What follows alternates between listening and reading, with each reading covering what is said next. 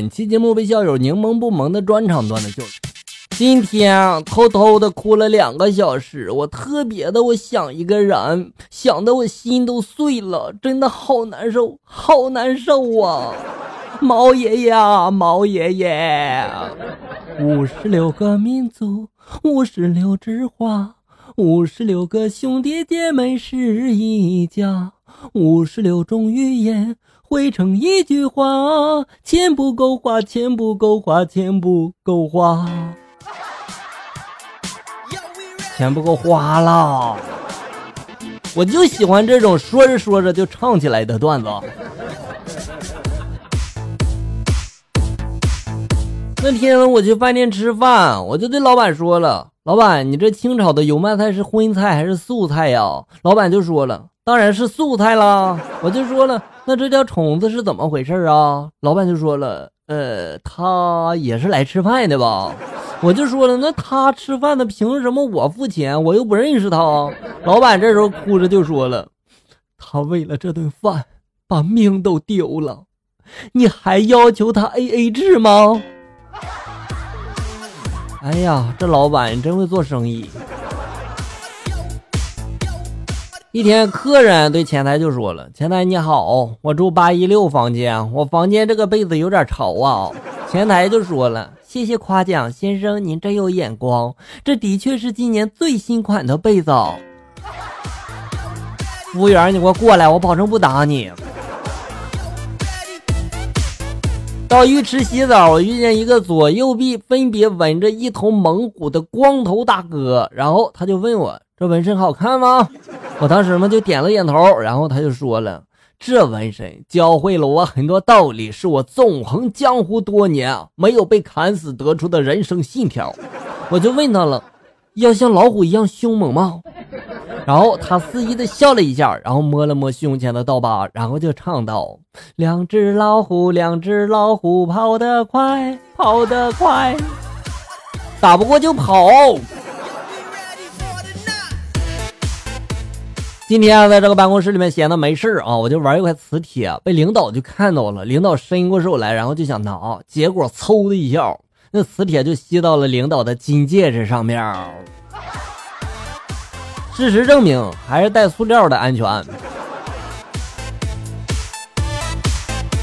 有个北京男人去美国度假，一天呢，他在大街上看到有彩票抽奖，有人抽到了名牌钱包，有人抽到了劳力士手表，但是一等奖没有人抽中。男人呢就想碰碰运气，就掏钱，然后买了张彩票，挂开一看，居然是一等奖。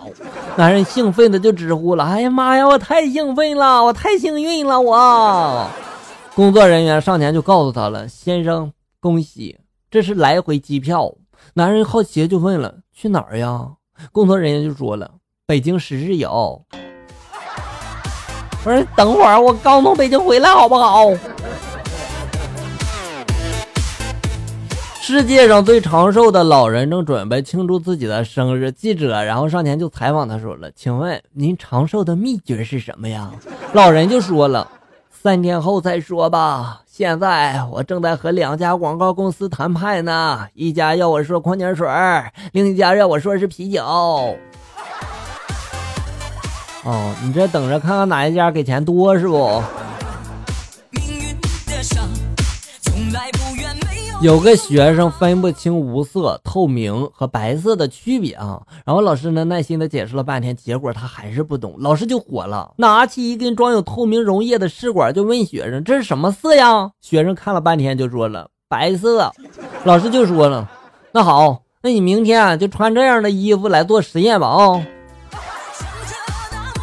老师你好坏。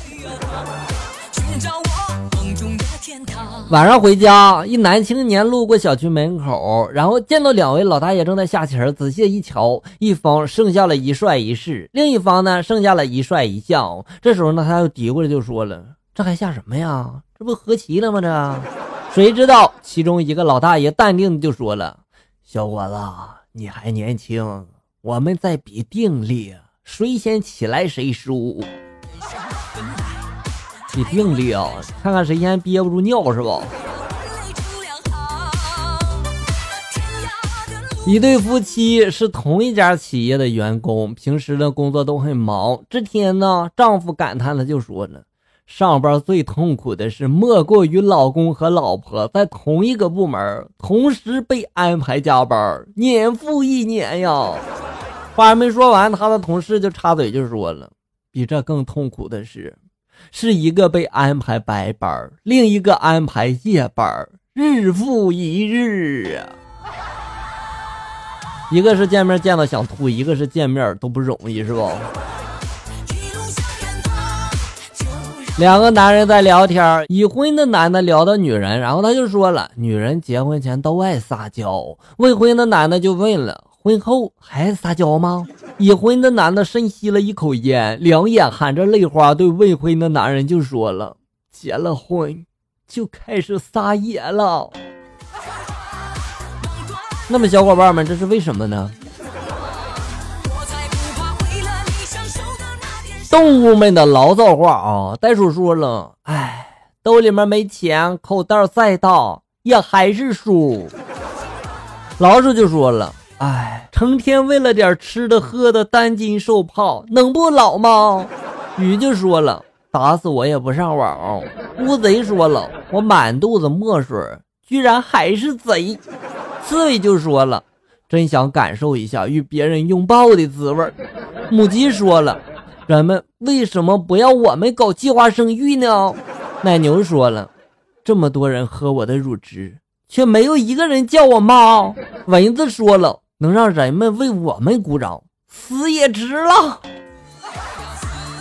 哎呀，这都是痛点呀！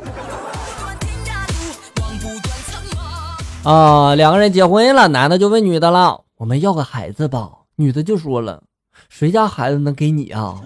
男的就说了：“我是说我们一起要个孩子啊。”女的就说了：“一起要，人家也不给你啊。”男的就说了：“我说我们睡觉要个孩子。”女的就说了：“睡觉咋要啊？你睡觉，人家还能给你孩子吗？”男的就说了：“算了，我不要了。这样要出来的孩子八成也是一个傻子。”我说你当初就不应该和他结婚。刚在路上遇到一条狗狗，我蹲下来，然后我就问他：“我二零一八年的运势如何呀？”他考虑了一下，然后就说了：“。”这下我就放心了。哎呦我去，真会自我安慰哦。好了，小友们，本期节目到这里就要结束了。欢迎大家关注咱们节目的同名微信公众号“醋溜段子”，上面有笑哥发布的更多搞笑内容。我在这里等你，咱们下期再见。